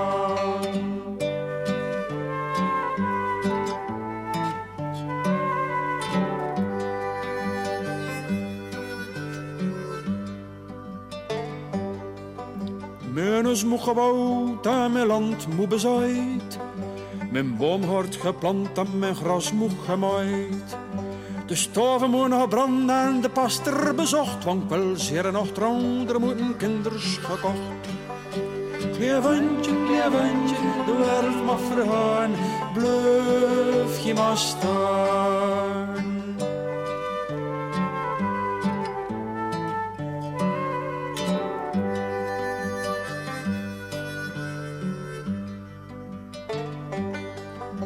En ze moeten tot een school goed gediplomeerd. Een villa, een auto proper geïnstalleerd.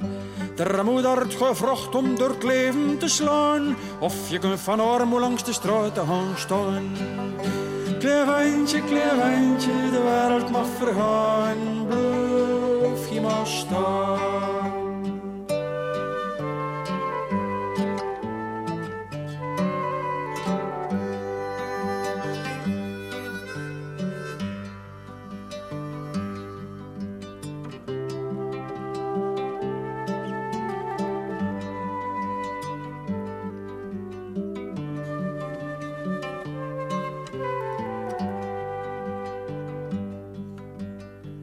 In Alverdingen, door de stad die stond. George, een klein ventje, een sigaar in zijn mond. Een zwarte mutsen en lappen op zijn knieën. En al die passeerde hem daar gezien. Willem Vermanderen en eh, de ode aan Klein Ventje van Elverdingen. Het is een eh, dorpsfiguur hè, uit Elverdingen, Jan van Tortelboom. Jij weet over wie het gaat. Ja, ik weet over wie het gaat. Ik, eh, ik ben net nog geweest met een groep vrienden naar Elverdingen. Een fantastische rondleiding gekregen van iemand die heel mooie verhalen kan vertellen over Elverdingen. Dominic van den Driessen, als je die meneer, als je naar Elverdingen wilt, en, dan moet je die meneer boeken. Maar hij vertelde het mooie verhaal van dat ventje. Hè. Dus hij, hij zat daar altijd op dezelfde plek. En hij deed eigenlijk niks, voor zover. Hij zou ook niet of geen werk hebben gehad. En daarnaast was er dus een, eh, ik denk de oma van zelfs eh, de grootmoeder, dat weet ik niet precies meer, van Dominic van den Driessen. Die had daar een winkeltje en die hebben hun hele leven keihard gewerkt. En die waren kwaad. Want als je je hele leven keihard werkt, dan krijg je geen standbeeld. Maar zo'n schooier als het klein ventje van Elverdingen, die daar altijd zat niks te doen, die krijgt wel een standbeeld. Dat is toch fantastisch, hè? Dus, eh, En die ehm George van Eekhouten, zo heette het eh, klein ventje, Ja.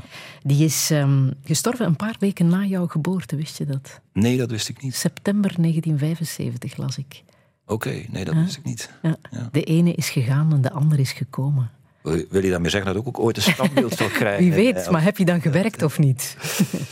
Een schrijver werkt niet, hè? Maar ehm, was hij een zonderling? Zou je hem als zonderling omschrijven, dat klein ventje? Ja, dat, dat moet haast wel. Hè. Ehm, van die dorpse, elk dorp heeft zo'n figuur hè, die, die tot de verbeelding spreekt en die eigenlijk gewoon zijn goesting doet. Ja, Dat zijn dan vaak de mensen die als zonderling bestempeld worden. Maar het zijn ook vaak de, de mensen die de moed hebben om te doen wat ze eigenlijk willen doen. ah, ah. je beschrijft in eh Mauk ehm, oom Conrad als een zonderling, nonkel Conrad. Waarom is hij de zonderling in jouw verhaal? Ja, waarom is hij de zonderling? Mark is ook een zonderling. Het zijn allemaal een beetje. eh, Het is toch wel. De zonderling zit in ieder van ons. Hè. Maar Conrad is, eh, heeft dus die afwijking, zal ik maar zeggen, dat hij graag bijvoorbeeld eh rauw eet, wat hem al een zonderling maakt, denk ik. En hij is ook alleen gebleven, heeft ook in dat huisje voor eh Mark daar gewoond. Eh, deed iets met kruiden. Dus hij heeft toch een beetje de. de dus wat, een zon, wat iemand een zonderling maakt, die net die andere levenswandel dan eh, tussen aanhalingstekens de normale eh, levenswandel. En hij sterft in het uur dat Mauk wordt geboren. Ja. Hij klimt in een boom om, om dat eh marentakje eruit te knippen, zo hoog en zo hoge populier. En eh, hij valt uit de boom. Maar valt hij uit de boom, is de vraag. Hè? Want ook daar is twijfel. Eh Conrad was namelijk geliefd door de moeder van Mark. En misschien is hij zelfs de vader van Mark. Ook dat is iets wat eigenlijk niet uitgesproken wordt. Maar die kleine verhaaltjes, zoals ehm, een figuur als Conrad, die sterft in het uur van de geboorte van Mauk, is iets wat ook in jouw eigen leven bestaat. Hè? Jouw grootvader is gestorven in het uur van jouw geboorte. Nee, niet in het uur. Ehm, wel, denk ik, een aantal maanden later.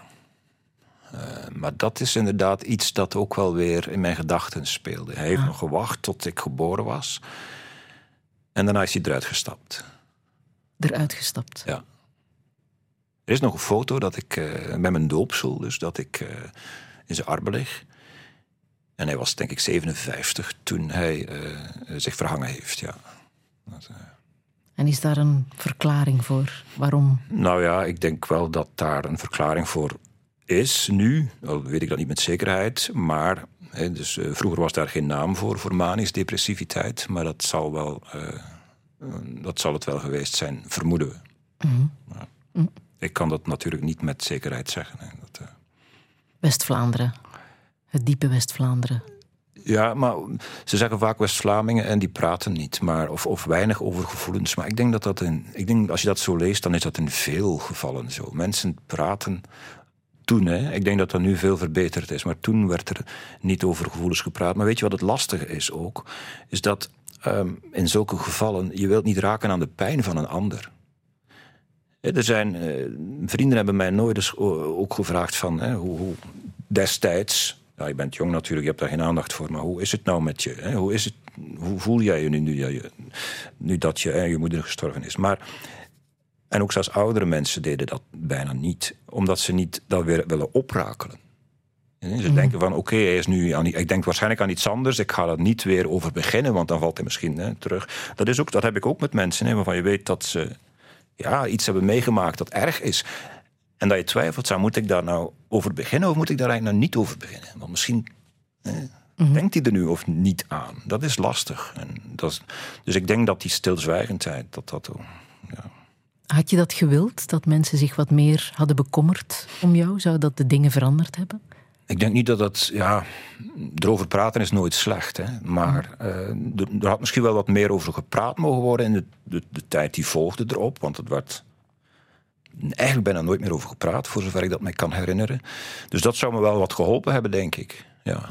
Ehm, maar had, besef je dat toen? Nee, ja, natuurlijk niet. Je gaat gewoon door. hè. Het leven gaat gewoon door. Eh, maar ik denk wel dat dat zou helpen, gewoon. En werd er gepraat over de dood van jouw grootvader? Nee, al De helemaal vader niet. van jouw nee, moeder. Nee, nee, al helemaal niet. Nee, nee we, we gingen zelfs spelen. Eh, en dan gingen we naar de zolderkamer. Nee, niet de zolder. Dat was in een stalletje wat stro en hooi lag. Maar dan mochten we dus niet spelen, want daar was het gebeurd. Eh, maar dat werd nooit. En als ik daarover begon, want ik ben daar wel eens over begonnen tegen mijn moeder, dan hij was ziek. Dat was het enige wat ze eigenlijk kon, kon zeggen, was hij was ziek. Dus daar is ook nooit over gesproken. Maar praten had misschien wel kunnen helpen. Ja, dat denk ik. praten is altijd goed. Hè. Dat, eh,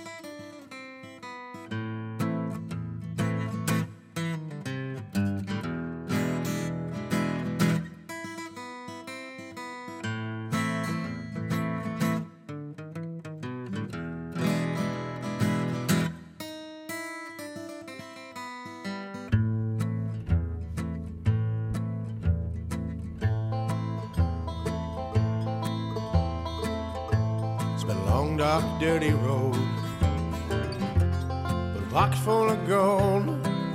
And I've been out here now, all on my own. It's real quiet here, just the way I like it here. There's no one to bother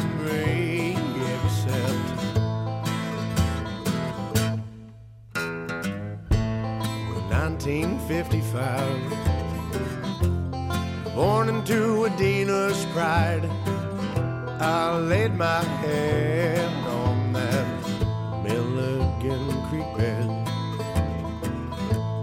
When I was a young man, I helped build this land. Oh, I put down these rails as a sepia man.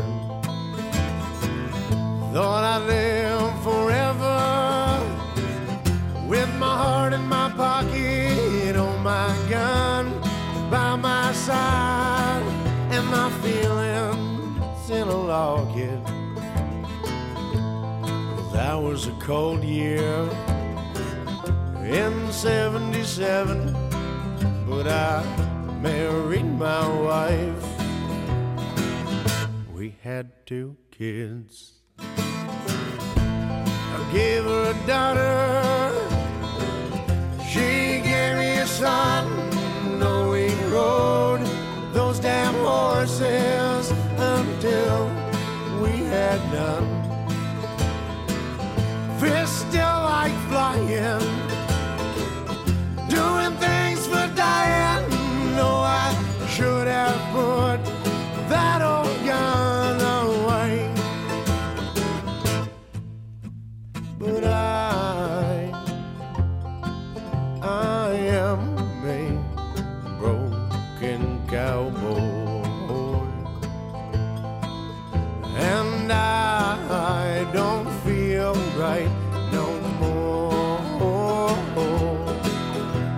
I am a broken cowboy.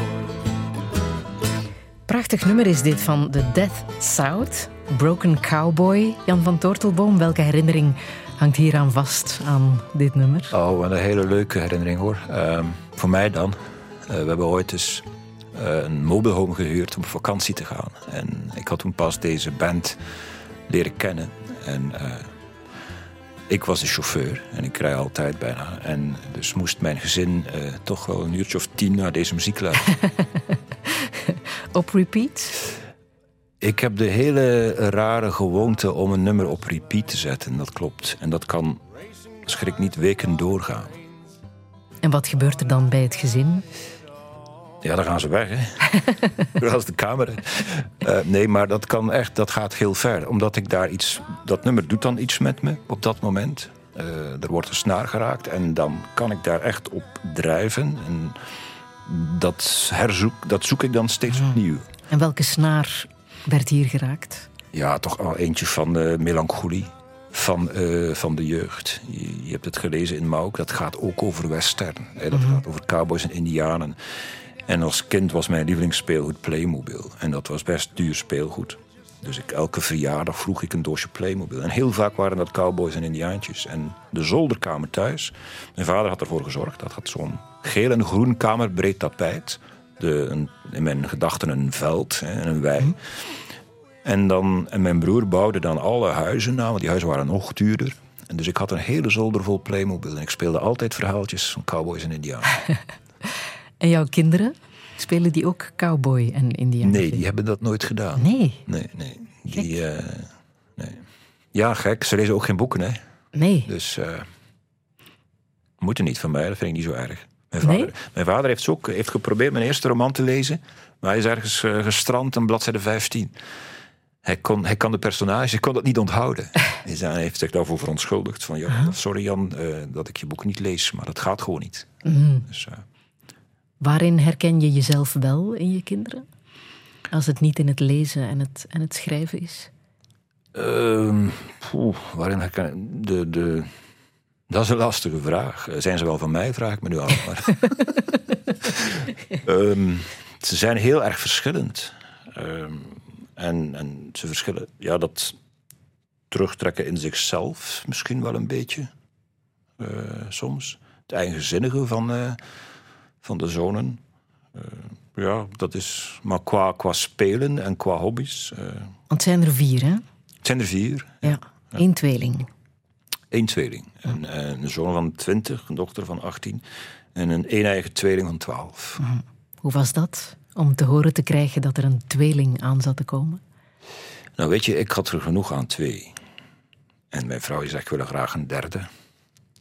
En toen En we hadden mooie afspraken, oké, dat is goed. eh, maar ik ga niet meer de pampers doen en ik sta niet meer op, want ik heb daar eigenlijk niet zo heel veel zin meer in. En toen kwamen er twee en mocht ik eh, heel erg meedraaien, want ze waren ook nog eens huilbaby's. Ze waren een jaartje of twee, tweeënhalf, eh hebben ze ons wakker gehouden. Dus Maar nu gaat alles goed. ja hoor, nu gaat alles goed. Ja. En je zegt ze hebben die teruggetrokken kant misschien wel van jou, dat in zichzelf gekeerd? Ja, maar ja, ze zijn ook vaak, en dat is dan een beetje het, eh, de, de tijdsgeest en de schermpjes. Aha. Ze zijn allemaal nogal verknocht aan het beeld. En niet alleen kinderen, denk ik ook, want ze zien het ook van de ouders. Hè. Ze geven vaak de schuld aan de kinderen schermpjes, maar de ouders doen precies hetzelfde. En ehm, dat heeft wel geleid tot een soort van, eh, misschien niet ontdekken van een creatieve kant of zo. Dat ze dus vo- volledig gefocust zijn op eh, beeld. Ik zie dat vaak ook bij kinderen van anderen. Hebben ze een passie? Maar ze speelden wel veel buiten hoor. Als het mooi weer is, gaan ze toch wel naar buiten. eh, Die kleine. En dan Die passie hebben ze van jou. Ja, tot, eh, als het mooi weer is, zijn ze buiten. Dat, Ja. eh, Ehm, wat voor vader ben je of wil je zijn? nou, wat ik ben is denk ik wel een speelvogel. Dat heeft mijn broer ook nog altijd. Als wij moesten aardappelen rapen vroeger in de tuin... dan begonnen we te gooien ermee aan elkaar. Dat zit er nog altijd een beetje in. Dat eh, deugt niet. Eh, dus ik ben degene die zowel eh, ravotten ermee speelt... en in het zwembad gooit en de glijbanen zit. Vind ik fantastisch. Ehm, maar ik ben ook degene die niet te veel vooruit kijkt. En mijn vrouw die, die kijkt veel meer vooruit. En maakt zich dus ook meer zorgen, denk ik. Ik ben ik zit meer in het moment een beetje, denk ik. En waarover maakt ze zich zorgen? Ja, de, de, de, of ze wel goed terechtkomen, denk ik. Hè. De, de, de toekomst. Eh, de, de twee kleinste eh, hebben nogal wat problemen op school. Dus dan moeten we zitten aan de derde school. Dus dat is ook eh, een, een zorg, natuurlijk. Maar ja, voor de rest eh, probeer je toch het beste ervan te maken. En te zorgen dat ze toch... die, die, die, ja, die zorgen niet voelen van de ouders, zal ik maar zeggen. Dat, eh, Slechte vaders zijn eenzame dromers. Het is een zin uit Mauk. ja, Wat bedoel je daarmee? Slechte vaders zijn eenzame dromers? Je zou het mij echt moeten omkeren. Eenzame dromers zijn slechte vaders. Eh, in dit geval is de vader van Mark nogal ehm, iemand die, denk ik, eh, niet de vrijheid vond in het leven die hij wilde vinden. En eh, dat uitwerkt op, op zijn zoon. Ehm, als je te veel in je hoofd zit, is het nooit goed voor de omgeving. En ik heb dat ook gemerkt zelf eh, de- tijdens mijn, het schrijven van mijn debuut. En dat was, toen was ik echt wel een, obsessief bezig. Ik kan een obsessieve randje hebben als ik iets heel erg eh, interessant vind. En toen was ik daar zodanig mee bezig dat ik eh, lijfelijk aanwezig was, maar vaak niet geestelijk. En iedereen die mij kent, die heeft dat al honderd keer gehoord, dit verhaal, dat ik mijn dochter vergat op te halen. Soms bij het voetbal s'avonds. Dat ze op den duur briefjes schreef en, aan, en, en voor mijn neus legde waar ze doorging, vergeet me niet op te halen. Ja, dat is heel erg, dat weet ik, daar heb ik nog altijd eh, last van. Zij het niet, hoop ik. Ehm, maar, en ook dat ik voorbij school reed met de tweeling op de achterbank bijvoorbeeld, of kinderen op de achterbank. Dat ze zeggen, papa, school is daar.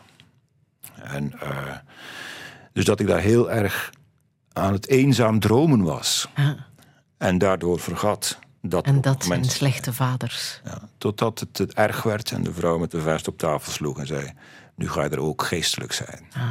En ik heb toen wel geleerd, na dat eerste boek, om dat, eh, om dat een beetje kunnen afsluiten. Maar je hebt dat nodig. Hè. Je moet daarin duiken als je een roman schrijft. Je moet daarin. En daar zit je. En dat loslaten is dan op een gegeven moment ook eh, lastig. Maar nu heb ik daar heel last mee van. Dat gaat goed. De twee oudste zijn de 16 voorbij. Hè? Ja. Heb je daarbij stilgestaan toen ze de leeftijd hadden waarop jij je moeder verloor? Ja, ik heb daar wel eens aan gedacht van kijk, nu, hè, nu, zou dit, nu is dat gebeurd. En toen dacht je van ik ben best groot. Hè, en, maar als je ze dan ziet, als ze 16 jaar zijn, dan denk je, god, je bent nog maar, eh, je bent nog een kind.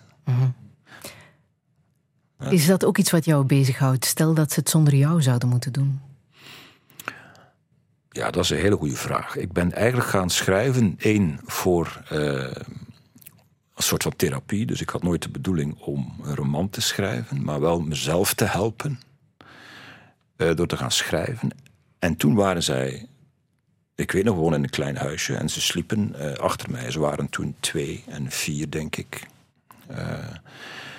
En ehm, ik zag die leeftijd, nou, ik zag die 42-grens komen, dichterbij komen. En dat is blijkbaar iets waar veel kinderen die hun ouder vroeg hebben verloren last van hebben. Namelijk, dat is een grens. Dat is iets van, oké, wat gaat er gebeuren? En ik dacht, iedereen legt fotoboeken aan voor zijn kinderen. En, en, en ik wil iets anders. Ik wil iets schrijven. Ik wil gaan schrijven over mijn leven. En ik wil dat ze mij herontdekken. En ik doe dat in al mijn boeken. In al mijn boeken zitten er stukken van mezelf natuurlijk. Je kunt niet om jezelf heen als je boeken schrijft. En ik zou willen, als ze ooit boeken gaan lezen... en als ze ze lezen in verschillende fases van hun leven... dat ze dus dingen terugzien en herkennen van mij. Oh, zo was die ook. En zo kon die ook reageren. En toen was die ook zo boos. En toen was die dit en dat. Dus, maar in de verschillende fases van hun leven... dat ze dus... eh, als ze zelf kinderen zouden hebben bijvoorbeeld, of als ze oud zijn later en ze herlezen dat, dan gaan ze steeds nieuwe dingen zien en ontdekken. En dat is eigenlijk ook. Dat was mijn tweede drijfveer om te gaan schrijven. En ehm, die is nu een beetje weg omdat ze geen boeken lezen. maar de hoop is er wel dat ze dat ooit gaan. Dat het ooit nog komt. Ja. Hoe kijk je naar de dood? Eh, helemaal eh, nieuwsgierig. Mhm. Nieuwsgierig. Eh, ik heb die eh, ik heb heel lang zo'n angst gehad. Hè. Dat, dat vertelde ik net. Hè, van oké, wat gaat er gebeuren? Ga ik ook vroeg sterven? Ik ben ondertussen 48. Ik, heb, ik ben volledig verlost van, eh, van een doodsangst. Ehm, ik, heb daar, ik hou me daar niet meer mee bezig. Ik, ik heb gezien dat doodgaan heel makkelijk is. Maar de weg er naartoe is, is wat rommelig. Maar nee, ik heb daar... dat is absoluut geen eh, eh, drijfveer meer voor het schrijverschap. Is er iets na de dood? Reikt jouw verbeelding zover? Ehm, ik denk dat er, ja, dat klinkt misschien heel hard, maar ik denk dat er helemaal niets is. Maar dat is ook niet verkeerd, als er helemaal niets is. Zeg je met een grote smile. Ja, eh, ik denk, maar ik ben nieuwsgierig. en Ik ben benieuwd wat er is, als er iets is. En of je die mensen dan vroeger terugziet of niet. Dus Het sterfbed is de plek waar geheimen worden onthuld. Want niemand wil in een leugen sterven. Uit Mauk, hè? uit Mauk, ja. En daar blijft het ook. Ja. Dat, eh, dat is een zin die echt bij, eh, bij dat personage past. Maar is dat zo? Moet je je geheimen onthullen Nee, je moet helemaal niks. op je sterfbed? Het is wel de plek waar het gebeurt, volgens mij. Heel vaak. Eh, ja, maar er zullen, denk ik, of er zijn nog meer geheimen die in het graf worden meegenomen. Denk Wat zou jij doen? Ik heb geen geheimen. Zeker? Nee hoor, ik, tuurlijk heb ik geheimen. Iedereen heeft geheimen. Eh, ik neem ze in het graf mee, denk ik. Wil je, want dat is ook een zin uit, eh, uit het boek, nog medicatie? Ik denk dat dat refereert naar, naar het verhaal wat je vertelde over je vader. Hè? De dokter die zegt, ehm, je moet je medicijnen nemen. Maar Mauk die zegt, je wilt me laten leven, maar je zorgt er alleen maar voor dat het sterven langer duurt. Wat wil jij als het zover is? Toevallig had ik daar nog eh, gisteren een gesprek over met, met mijn vrouw die huisarts is. Ook. Ja? Eh, en die ook mensen begeleidt. Of die scanarts is, die dus haar toestemming moet geven. Of een euthanasie, al dan niet juridisch, eh, mag doorgaan. Ehm, en we hadden daar ook een gesprek over. En ja, iedereen heeft zo'n beetje hetzelfde. Hè. Als, je, als het onwaardig wordt, als het gewoon mensonterend wordt, dan hoeft het niet. Ook niet met medicatie. Hè. Dat, eh, zo sta ik er dan een beetje in. En zo stond mijn vader er ook in. Eh, er, is, er is een eind, er komt een eind aan alles. En zorg ervoor dat je dat eh, toch een beetje ook in de eigen hand. Dat wil ik wel zo'n beetje in eigen hand hebben. En liefst zelf doen ook, als het kan. En er kunnen over praten. Zeggen wat je wil. Ja, maar dat kun je nu ook al. Hè. Je kunt dat netjes uitschrijven. En je kunt naar de huisarts en zeggen van kijk, dit en dat wil ik. Dus dat kun je, daar ging het gesprek ook over. Eh, of daar, ik vroeg zelfs, zijn zijn er schabloontjes voor? Kan ik dat ergens lezen van zo'n eh, zo'n tekstje waar je dus aangeeft aan de huisarts van dit Ja. wil ik en dit wil ik niet. En eh, ik wil nog zelf kunnen eten, ik wil niet gevoerd worden enzovoort, dat soort dingen. En bestaat dat? Eh, er zijn wel voorbeelden. Maar ja, je moet het natuurlijk over jezelf vooral hebben. Waar ligt jouw grens? En die kan dus veranderen. Hè. Die wordt opgerekt naarmate je ouder wordt, veronderstel ik.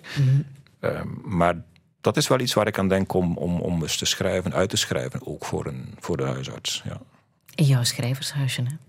ja in mijn schrijvershuis.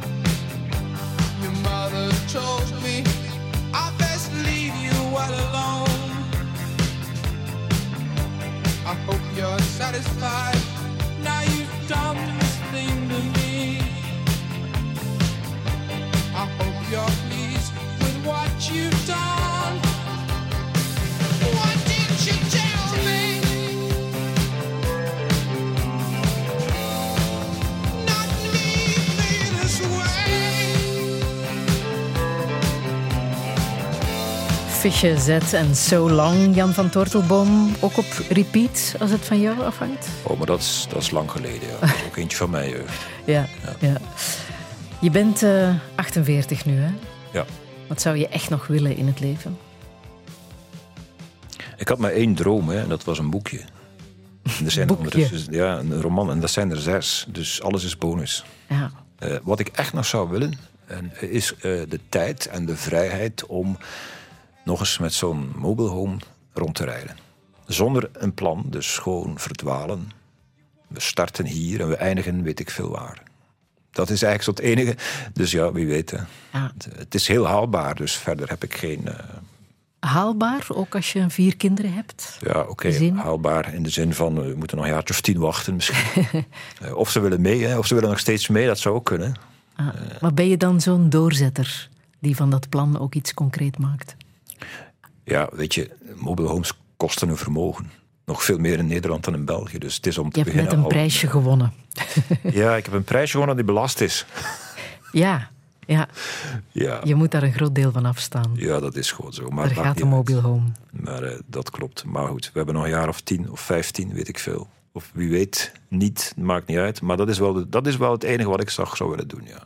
En het volgende boek, zit dat al in jouw hoofd, in de verbeelding? Ehm, nee, ik, heb, eh, ik ben niet zeer gedisciplineerd. Ik denk dat ik dat al eh, verteld heb. Ik schrijf als het slecht weer is. Het is heel lang mooi weer geweest, dus ik heb in, behalve de laatste paar weken, maar ik heb in geen negen maanden een letter op papier gezet. Fictie dan, want ik schrijf ook columns. Maar, en er zit op dit moment wel iets klaar waar ik aan het ruiken en aan het voelen ben, een personage. Dus dat moeten we nog even ja, verder laten broeien, denk ik. Maar ik las dat je misschien wel toe bent aan iets helemaal anders. Een groot thema, een dik boek, een Jonathan Franzen. Ja, dat is zo'n, weet je, dat is zo'n ambitie nog. Maar ik weet niet of ik daaraan moet toegeven. Ehm, ik heb wel, ik zit wel vaak in het hoofd van iemand. Hè, dus nu, zeker nu met Mauk. En dat, is, dat wordt me net iets te benauwd. Dus daar zou ik, daar zou ik iets aan willen doen. Ehm, misschien een roman met meerdere personages, wat breder in de wereld, wat meer moderne. ehm, bijvoorbeeld artificial intelligence vind ik interessant, wat dat zou kunnen doen. Vooral het raakvlak met de biologie, Eh, met ons lichaam. Met, eh, eh, zullen we ooit bijvoorbeeld chips ingeplant krijgen bij de geboorte, waarop alles al staat? Dus geen identiteitsbewijsjes meer, niks, geen bankkaarten meer enzovoort. Dus dat vind ik leuk om over na te denken. Dus dat zou ik wel wat meer willen in het hedendaagse trekken. Eh, maar ja, dat zijn vage plannen. Dat, eh, Welke boodschap wil je hier nog meegeven? een beetje hetzelfde als eh, het, het motto: hè. vindt een passie in het leven. Zullen we nog ehm, naar Leonard Cohen luisteren? Suzanne. Ja, zeer graag. Ja. Hangt daar iets bijzonder aan vast? Ja, het, is gewoon een mooi nummer. En dat ook, ook de melancholie die erin steekt.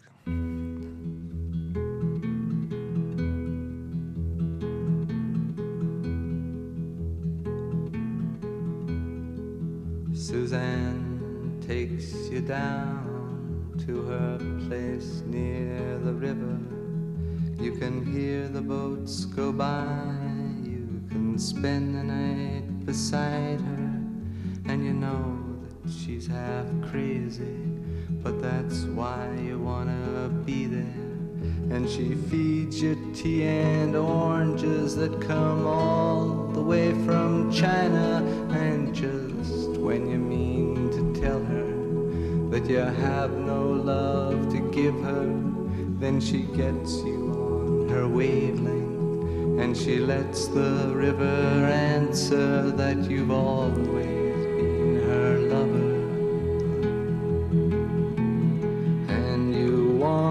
travel with her, and you want to travel blind, and you know that she will trust you, for you've touched her perfect body with your mind.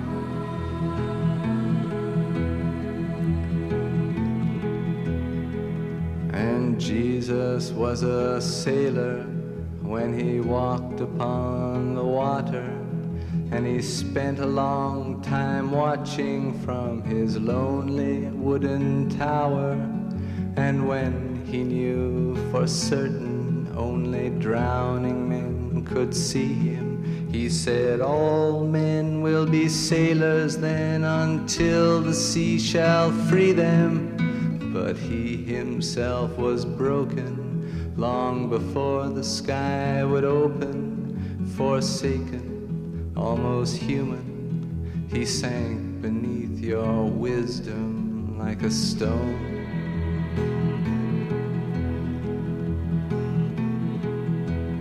And you want to travel with him, and you want to travel blind, and you think maybe you'll trust him, for he's touched your perfect body with his mind.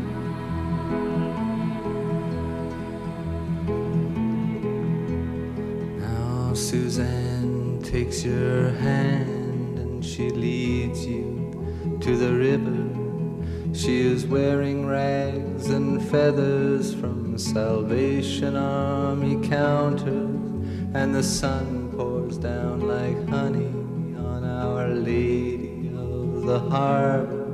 And she shows you where to look among the garbage and the flowers. There are heroes the there are children in the morning. They are leaning out for love. They will lean that way forever. Leonard Cohen en Suzanne met dank aan Jan van Tortelboom. Volgende zondag praat ik met acteur en regisseur Matthias Sercu over wat hem raakt in het leven. Dat is behoorlijk veel. Een heel fijne zondag nog. Herbeluister Touché in de app van VRT Max.